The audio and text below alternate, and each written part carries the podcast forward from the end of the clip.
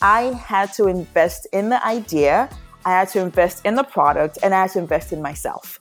And I remember once I did that, I went to meet investors and said, Look, look at what I've done by myself. And I remember this guy telling me, and he's like, No one wants to hear about Africa through the lens of an African person. And that just did not sit well with me. And I said to him, I will prove you wrong. Welcome to Depth and Candor, the podcast that explores how changemakers of color define and live out their purpose through their careers, side hustles, and entrepreneurial contributions. I'm your host, Hiwa Tegetana, and I am thrilled to take you with me as I talk to incredible innovators about what it really takes to do impactful work and live a life you love. Welcome back to the show. This week has this past week has just been insane. It's my third week at the new job and I love love love my new job, but I am so saddened by the state of the world and watching Dr. Ford testify about Brett Kavanaugh was really just such a downer and it made me realize how not realize, but remember how wild white privilege is and how wild white male privilege is. And it's insane to me because there are many moments where I've talked about this before where I have feelings of self doubt or uh, wondering about my worth and my capacity. And I think that understanding that we live in a society where a black woman is not valued, but black women continue to rise and continue to do wonderful and incredible work in the world really that that that concept fueled me because watching Brett Kavanaugh speak was just disgusting. Um, and it reminded me that I can do only what I can do and I'm responsible for myself and the work that I put out into the world. And so I say that to say like it was just very hard for me to like wake up in the morning and like get to editing a podcast episode, but this morning I woke up and I was like, you know what? I created Depth and Candor to highlight inspiring stories of people of color who are doing things that are epic in the world and that will inspire the rest of us to do amazing things. So that's why we're here. And today's episode is brought to you by Skillshare, which is a monthly membership site where you can take thousands of classes taught by experts all over the world. And I am so happy to tell you that Skillshare currently has a master class taught by the incomparable Roxane Gay, who is the epitome of a woman of color whose work improves the state of the world. If you know Roxane Gay's writing, you already know what's up. You don't need me to tell you to head over to Skillshare and take her class ASAP because we all need to be able to tell our stories in real and authentic ways and her class is it's a master class on how to tell your story. And if you don't know Roxane Gay, I'm happy to be the one to sh- introduce her to you. She is an incredible writer whose work shows up in the New York Times and The Guardian pretty often. She's the author of books like Ayiti, An Untamed State, Bad Feminist, Hunger, and Difficult Women. She's also the author of World of Wakanda for Marvel, which I had no idea about. Basically, if you were ever to look for an image of a badass whose writing will leave you feeling smarter, more honest, and more op- more open, Roxane Gay is it. And the fact that she's teaching a master class on writing about your story on an affordable platform like Skillshare is no joke. So, to take the class, in order to accurately tell your story in a personal statement or a cover letter or a blog or an about page or whatever else, head over to Skillshare to try it for free for two months by using the promo code depth and candor free. That's one word depth and candor free.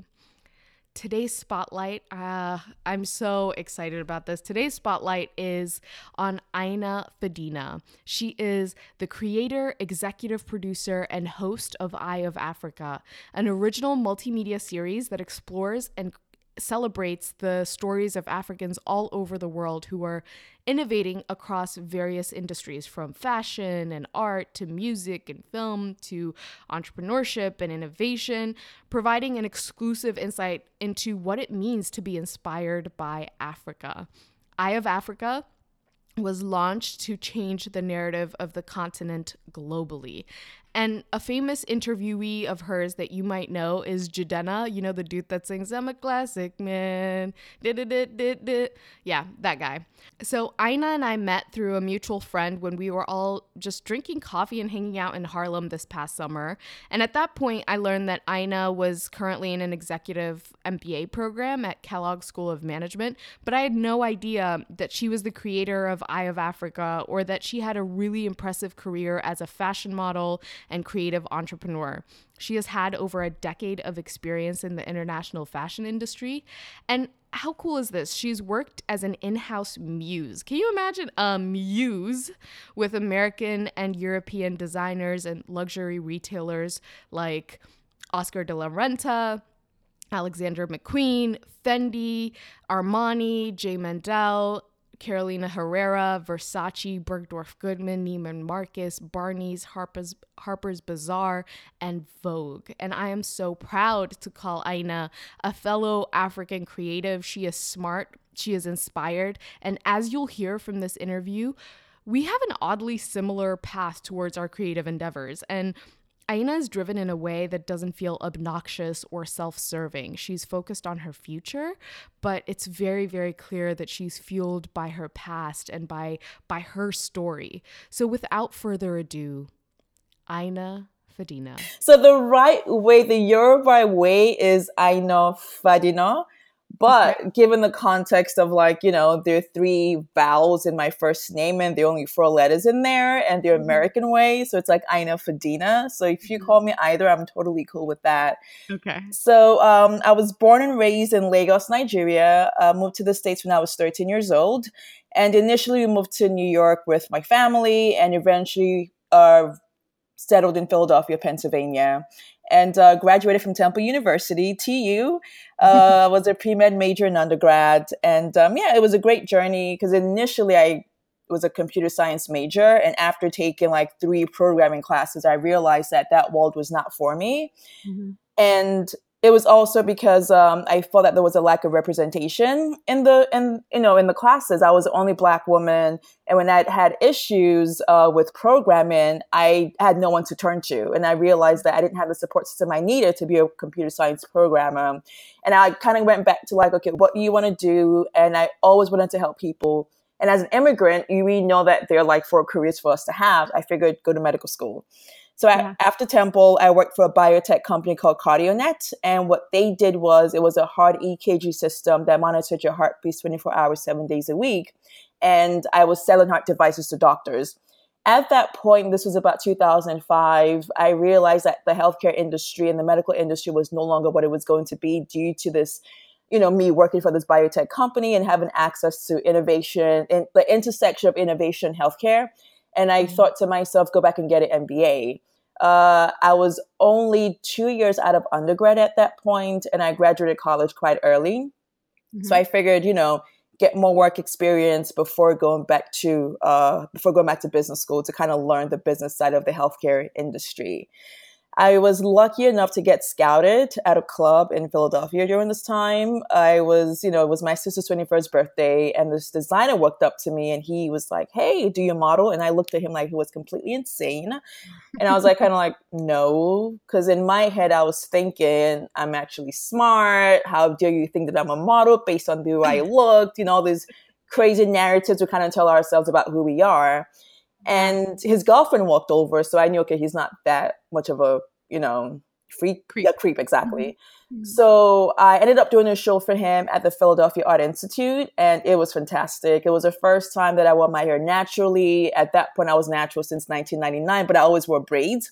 And I wore my hair naturally. First time getting like a full face of makeup done and actually like walking down the runway. And I had a phenomenal time. Shortly after that, I went to an agency in Philadelphia, got signed. It's called Reinhardt Agency. And shortly after that, I moved to New York to model full time. However, I moved to New York because CardioNet uh, was downsizing, and I think they were they were getting acquired by a bigger company, and I got laid off. And I remember driving home. It was April 2006. At that point, I was already modeling um, in the Philadelphia area, and then also I would come to New York on the weekends to model as well too. And I remember driving, I was just in tears because I thought I was 23 years old. I had just invested in real estate property and I was a landlord in quotations. And I got laid off my job. And I thought to myself, my life is over. Got home and I told my dad, and my dad was said to me, like, okay, what are you crying for? And I'm like, you know, I got laid off. And he was like, this is a chance for you to do what you want to do in life. What is it that you want to do? And I said to myself, I don't know. He's like, this modeling thing you're doing why don't you explore it more? I'm like, okay. And packed my bags and moved to New York in 2006 uh, to model full time. Mm-hmm. And um, I call myself, I call my life a life of opportunities, of being able to see an opportunity or being given an opportunity to do something and making the decision to go along with it. Uh, but thanks to my yeah, thanks to my parents, you know, my parents always encouraged us to do what we wanted to do. Uh, it wasn't their ambition for me to be a doctor. I wanted to fulfill their ambition. But at the mm-hmm. same time, my parents always encouraged do what you love, do what you want to do. The only thing that you have to do to make us happy is do it to the best of your ability, regardless of whatever it is. And mm-hmm. um, I think that kind of gave my siblings, uh, all of us, sort of the insights to really ask ourselves what is our mission in life? What is our purpose? And what do we intend to do? Mm-hmm. So yeah, moved to New York. Um, couch surfed at my sister's place initially, and eventually got my own apartment. We all know the New York hustle. I started modeling as uh, I was doing the fashion shows initially, and I remember going to castings in the winter, in the cold. We go to about 60 castings in one day. This was during fashion week, and you possibly move maybe book two jobs, not even the entire season. And I realized that, okay, uh, I was too old psychologically to some degree to sort of like deal with, you know, walking around in heels and there's snow on the ground. And it's a hustle. And I yeah. commend, you know, young women and guys who are out here when their fashion week's about to start, who are literally going to castings and not sure what the outcome is going to be. I was lucky to work in house as a model. So I did a couple of trunk shows at Bergdorf Goodman and Neiman Marcus for a number of luxury brands. And um, the CEOs of these luxury brands were like, "You look good in our clothes. Why don't you come into our into our atelier to become our showroom fit model?" And mm-hmm. that experience gave me the insights to understand not just sort of fashion as an art, but fashion as a as a business I gain insight to seeing things from like having a designer having this idea about X, Y, and Z, having the mood board put together, the fabrics getting picked, the the toiles and the samples being made, and those samples will fit onto my body. And then would you know I would wear the clothes that would be shown during fashion week during the fit appointments. And Anna Wintour would come in, André Leon Talley would come in to view the collection before the collection goes into the runway. And then when we sold to buyers of like Neiman's, Bergdorf, um, Harrods, you know, international stores in the Middle East, in Japan, in Tokyo, I was an in-house model, so I was also able to see the operations, the business, the supply chain of the fashion industry. And then after that, I would then do the trunk shows at all these stores. So I hmm. followed mm. the, I followed from, I call it idea to ideation to when the item got into the hands of the consumer. In addition to that, I also get insights where a lot of these brands are young emerging brands. They needed to raise capital for their venture. And I would be in meetings with investors, the CEO, and the designer. So just imagine being a fly on that wall where mm. the CEO, his whole goal is how can we maximize profit for our investors? How do we maximize profit for our business? The designer, on the other hand, his whole thing is just about, I want to make beautiful clothes. Yeah. And then you have the investor that's like, I'm going to invest in you because I believe in you. But at the same time, how can I get X amount of percentage of, um, what you call it? Uh, like basically, what is the market risk if I invest in you? Because this is a whole new industry to some capacity that does not have the formalized way of like investments, if that makes sense. So mm-hmm. you're basically on a fly on the wall, listening to these conversations and I say that a lot of girls, you know, showroom is extremely tough. It's challenging. Obviously, there are a lot more jobs. They're a lot harder. Um, people think it's like, oh, you're a model, you're taking pretty pictures. I'm like, no, I was basically in the grind of the fashion business. However, I got a lot of insights about, like I said before, what is the business of fashion? How do you create a business based off something that you love doing?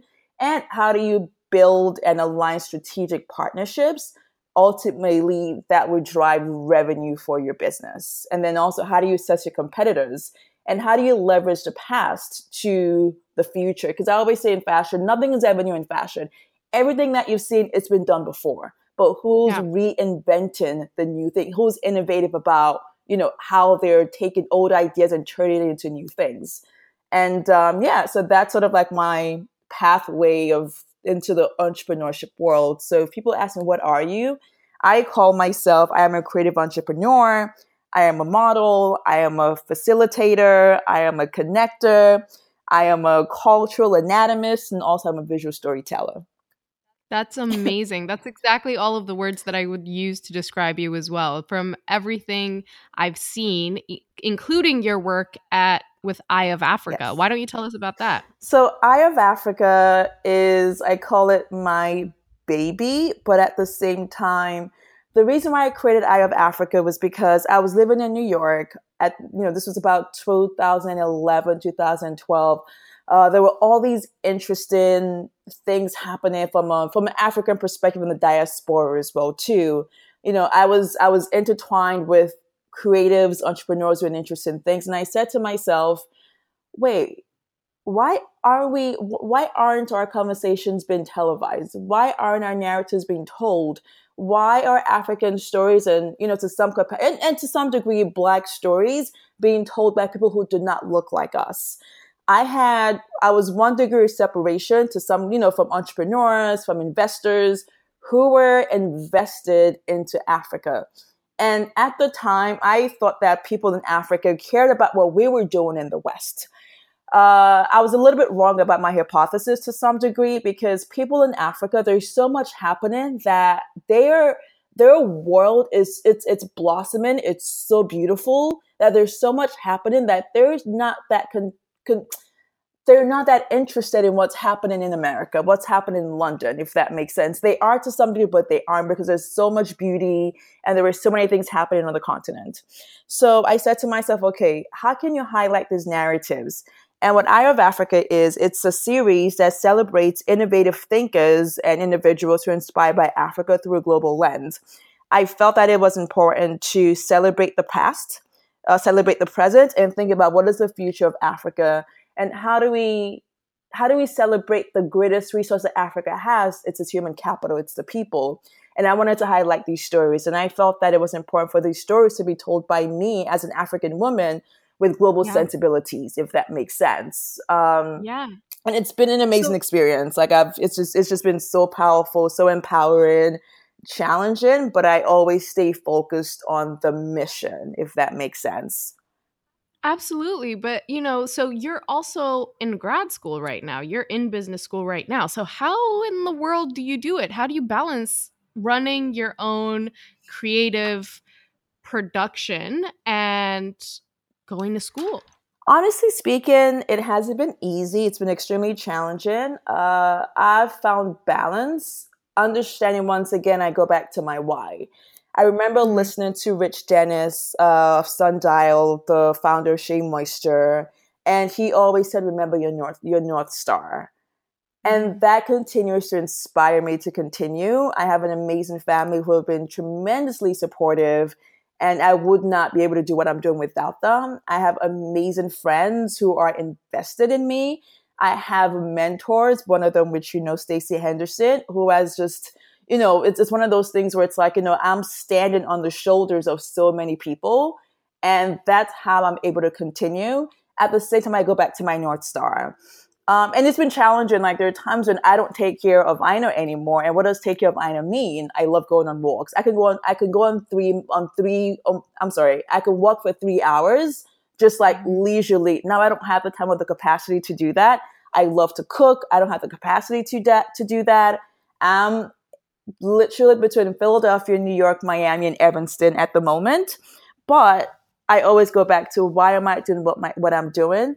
And the reason why I went back to grad school was because as a creative entrepreneur, people are people want to put you in boxes. They want to say, "Oh, but you're a model, but you're on TV, you know, you're this you're interesting, you're cool, you're doing interesting things." But I realized that in order for me to change the way business is conducted in the creative space, in order for me to, to some capacity, validate my existence as an entrepreneur, as a businesswoman, I needed to make decisions based off not just like my creative gut, because that always drives me, but at the same time, how do I take quantitative and qualitative analysis to make informed decisions? How do I think about, you know, how do you how do you think about growing an idea and also growing the business behind the idea? How do you get others to really think about this is a great idea. Why should we invest in this person, if that makes sense? And I felt that in order to make change and also give other people that looked like me access to capital, other people that look who look like me access to continue to follow their passion, their dreams, I wanted to have this fundamental education to be the agent of change in the business side of things.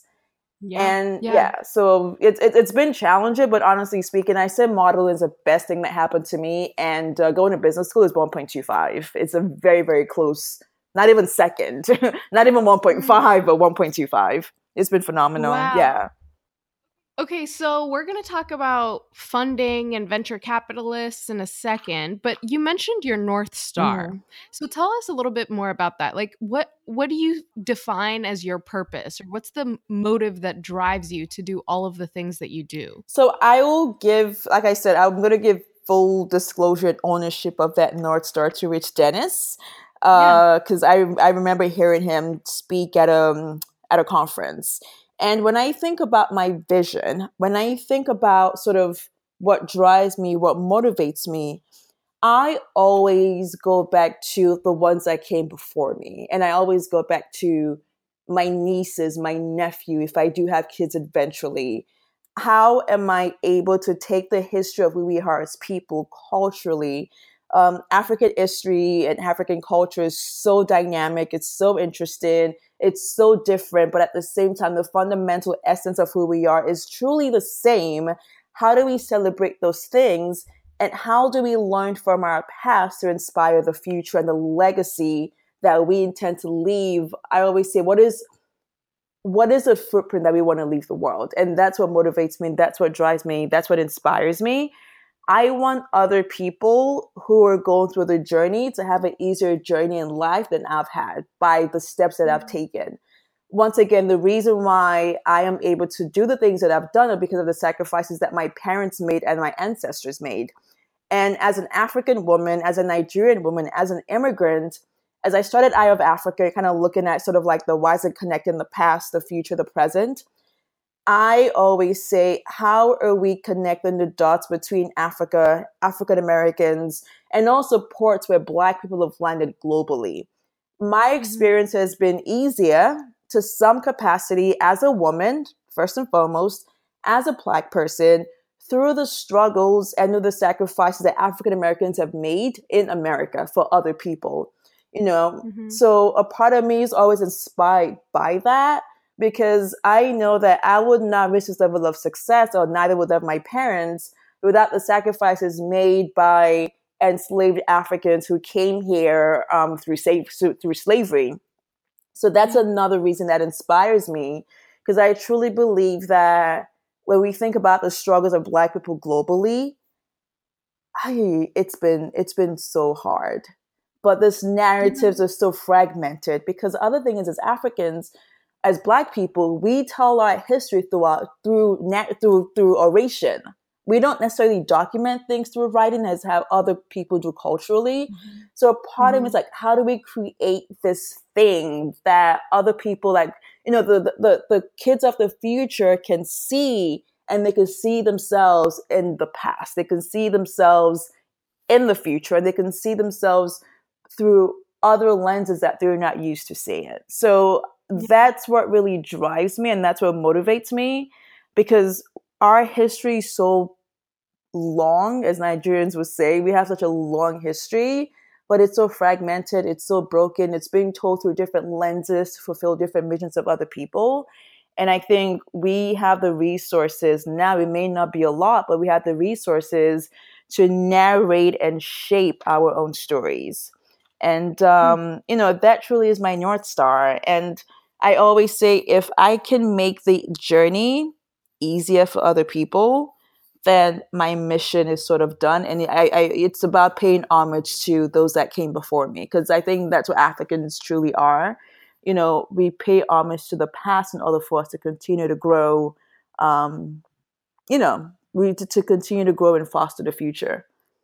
Yeah, you know, Ina, it's crazy because we haven't actually talked about this, but our paths have actually been like eerily mm-hmm. similar. Mm-hmm. Um, so I came from Ethiopia to the US when I was 15. Right. I came to Kidron, Ohio, which is like an Amish town in oh. Ohio. And I was a foreign exchange student. I lived there for a few years, lived with my host family in Ohio. And then when they moved to Virginia, I moved with mm-hmm. them ended up going to school there. I was pre med because I expected that that's what my parents wanted for me. I just assumed right. that. I think there was also, you know, just if your parents see that you're good at science, they're going to be like, this kid's going to be a doctor. so I took that on and I internalized yeah. that. And I, I pushed myself to go to, to be a med student, but I knew I wasn't interested mm. in that. And I would take these like, writing classes or international studies classes and I would thrive in all of those classes. Right. And I'd go to biochem and I, I was a biochem major and I remember being like, this is so lame. like I don't know why I'm doing this, but I feel I have right. to. So and it's interesting because my family said the exact same thing your family did. My mom would always tell me, she's like, and my dad, they'd both mm-hmm. say, we don't care what you do, just do your absolute best. That's all we ask Absolutely. of you. And so I was terrified to tell my mom I didn't want to go to med school. And I told her, and she was like, that's fine. Mm. I want you to do what you want huh. to do. And I think part of what's really scary about that is that you have to figure out what you want to yes. do. So I graduated, moved to New York, and was trying to figure it out. I worked at a nonprofit for a few months, and then I was like, you know, I know healthcare. I know I'm interested in healthcare. So I'm interested to learn the business of mm. healthcare. And I went and uh, I was a pharmaceutical sales oh, rep wow. with Eli. yeah. Yeah. and um, I you know, they have these like two year terms when you sign mm-hmm. on. So I signed on for two years and I knew that at the end of the two years, I would need to make a move. Um, even if they were to offer me something, I knew that that wasn't really what I wanted to mm-hmm. do.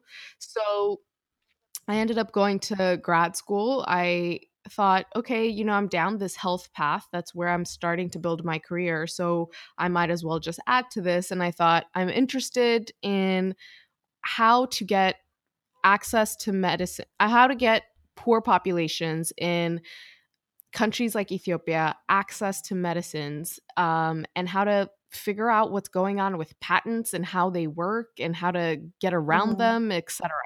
So I went and studied public policy at Johns Hopkins and I studied a uh, concentration of health finance. And I remember being like, I'm not actually that interested in this, but I feel like I've already carved a path for myself mm-hmm. in this direction and I'm not sure how to get out.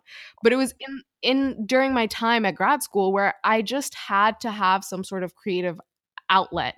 And it was actually really kind of painful and difficult because it's like you know you think you're supposed to go down mm-hmm. this one path but y- there's also a part of you that's like trying to right. burst out right so um, I started a blog and I would blog every few days, but I was also terrified yep. of what people would think about the stuff I was publishing. And eventually that led us to this. It went from a blog to a video mm-hmm. series to a podcast, which is what I feel like is most sustainable and um, something that I can actually like stick to mm-hmm. for the long run. Mm-hmm. And it's amazing to me to hear your story because when I asked you what your driving force is or your North Star, I was also thinking to myself, how would I answer this question? And I think for my for me, I usually say that I help people tell their own powerful stories. So I like I want to create a platform where I can have conversations with people where they highlight their right. own stories. And I think though that I don't acknowledge a huge part of what drives me on a day to day basis is really what you mentioned. It's that understanding that I come from a lineage of people with such powerful, mm-hmm. powerful mm-hmm. history. Mm-hmm. And in the moments of like self doubt and like times where I'm like, I just, I don't know what I'm doing and I want to give up, it's knowing that like, yo, my dad didn't have shoes for the majority right. of his life. Like right. I can I can figure this out. This is not that serious. Um so I, I love that you pointed that out because it makes me realize that's actually a big driver in my own life. And I think as when I think about the moments of managing self doubt, I it's weird because everyone's like, "Oh my god, your family! You're so obsessed with your family." I am obsessed with my family because in the moments of self doubt, I always go back to my parents' experiences and when I think about how many transitions that my parents have had to make from a career perspective for their children, so every mm-hmm. time I doubt myself, my father, you know, PhD, did, you know, was successful, still successful. He's retired now. You know, when we moved here, I think about the choices that he had to make to put food on his table, even though he was 54 years old, my mother was 45 years old. They had six kids. There were three kids already in college. I was going to 10th grade.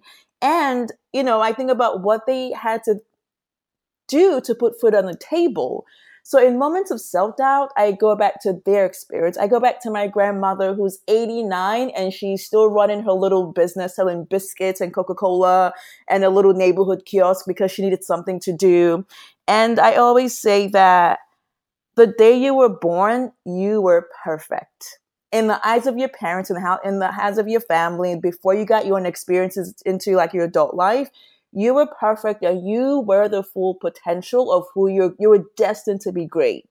So i always go back to that. The day it's one of those things where it's like you know i went to this um you know i'm a firm believer in therapy. I'm a firm believer in seeing life coaches and i went to see this coach and she made me walk halfway. She's like where do you think you are at this point in your life? And i was about three quarters in the you know if you think about the room in a di- diagonal space and i was about a quarter of the way i'm sorry. And she was like look back when you look back at you as a baby, what do you think your parents felt when you were born? I was like, oh, I was great. I was perfect. I was this beautiful child.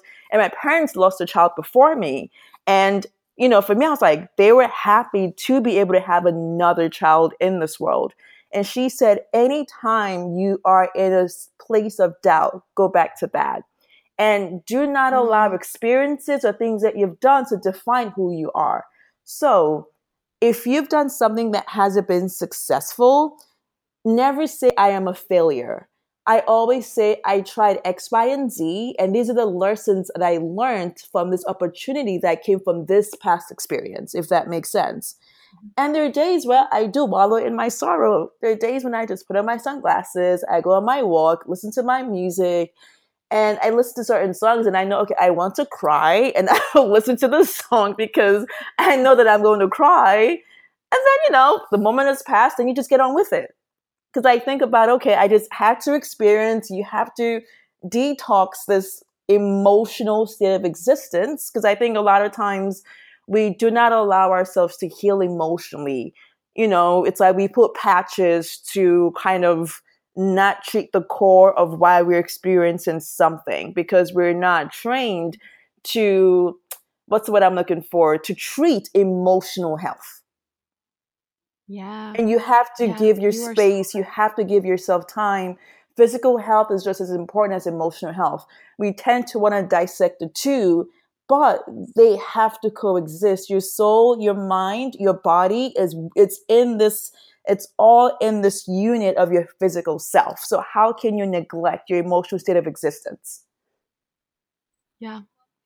I love that you're saying this because I think there's a an incorrect perception that someone who is quote unquote living the life, right? Traveling, modeling, you're an entrepreneur, that you I know people understand that, you know, everybody mm. has problems, but I don't think anyone expects to hear you say, Some days I just put my glasses on and listen to the song that's going to make me cry. You know, like I appreciate that because that's so real. Some days I just want to curl up mm. in my bed and watch whatever series I want to binge watch for the day because I can't handle yeah. the day. I can't handle whatever it is. And that's okay. Um, and i don't think even i understood mm-hmm. that for a long time like i would always encourage people to like really tell the highs and the lows of their experiences but i don't think i was okay with the fact that some days i'm just not gonna Absolutely. do great and it's like we're trained yeah. to always be 100% and you should be 100% yes. but in those moments that you do not feel 100% how do you go back into yourself into the into the essence of who you truly are to rejuvenate to and you know, I remember it was Fourth of July weekend. My sister was having a barbecue at her friend's house. It was, and I was like, I'm not going. I was like, I'm tired. I am exhausted. I just finished my first year of business school, and I was in Israel for you know I was in Israel for this phenomenal trip with 50 storytellers. That was such a powerful trip. And then I came back and I was like, I have to go right back into it again. And I was like, I need to take time out for myself. And I literally, I shut the lights off and turned my computer off, disconnected from the world, and just sat there. And sometimes I just sit there in darkness because you have to. I, I love yeah. That. So yes. anyway, yeah. So that's you know you have to. We, we, we, we cannot always be 100% and i think we put too much pressure on ourselves because we're so intertwined we look at social media and we think oh this person is doing x y and z and yeah, that might be happening, but don't forget that social media is a way for you to narrate the stories that you want to tell the world. And you have mm-hmm. control mm-hmm. of that. I always think of social media as Absolutely. a marketing tool and nothing nothing else. Like yeah, it helps you connect with people, etc. Yes, but also if I'm really really going to connect with you, we probably have exactly. each other's phone numbers. The reality is that I'm I can put together a story of what I want people to see of my life. And it's not necessarily like I'm only going to put up highlight reels, but if my if my Instagram is about my podcast, I probably am not going to be telling you about my relationships and that's okay. Absolutely. You know, like it's not going to you're not going to know everything about a person through their social media and I think that's often lost in Absolutely. translation. Um so tell us about your experience with fundraising. You know, we hear often that a lot of Black women are notoriously mm-hmm. underfunded. Um, so I'm curious to know how you went about raising money. So it was not easy. I will always go back to, I think there are certain elements of, there are things I did not do.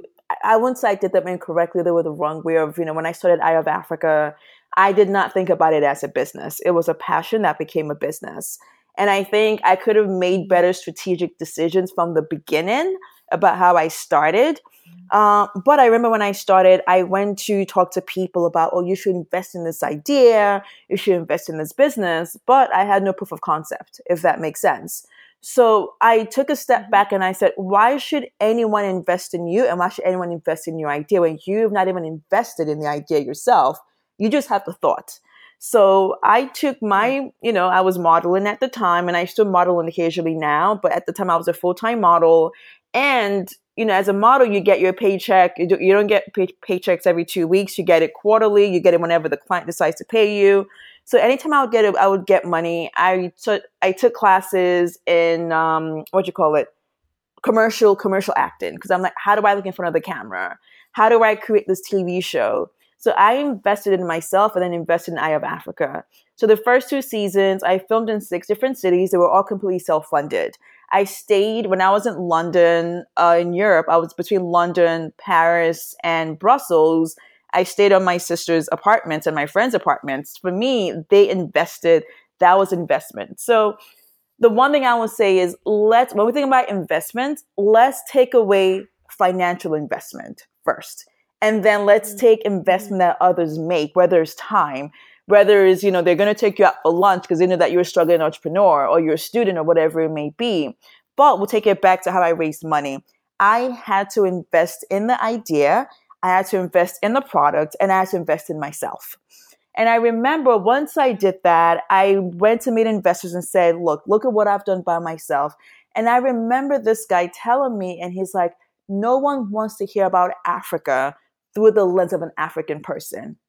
And that just did not sit well with me. And I said to him, I will prove you wrong and I continued to hustle. I got so many rejections from investors. Like, and I, I always say modeling prepared me to be an entrepreneur because as a mm-hmm. model, the name of the game was rejection. And it's about how do you pick up again and wear those heels and put your face on and keep going to the next casting. So that really prepared me to really think about what is the business and why should anyone invest in you. And, you know, I'm part of this Black women's tech organization in New York. And these women are bright, they're brilliant. They went to the top, you know, top schools. And not everyone went to the top schools. I don't think to get investment, you have to go to a top X, Y, and Z school. But just to kind of show you the caliber of who these women are and like just what they've been through. And these are women who had brilliant ideas, but just had problems raising capital. Because a lot of times investors do not understand you. And we take these things personally, but we have to understand why do pe- people invest in people that they know, people that look like them, people that have the same experiences that they have. Why would a white man want to invest in a black woman's hair care business? We understand the industry. We understand how much we spend on on our hair and products, on salons and all those things, but he doesn't even understand that world even his children, his daughters don't even understand that well. So to them, it's a foreign idea. So I think a lot of times we think about, oh, we don't have investments, and those things are absolutely valid. But we have to understand that white people invest in white people because they understand white people and they understand white businesses, if that makes sense. So yeah. we have hurdles to cross, and we also have to encourage ourselves as people of color to think about investing into ourselves, into our communities.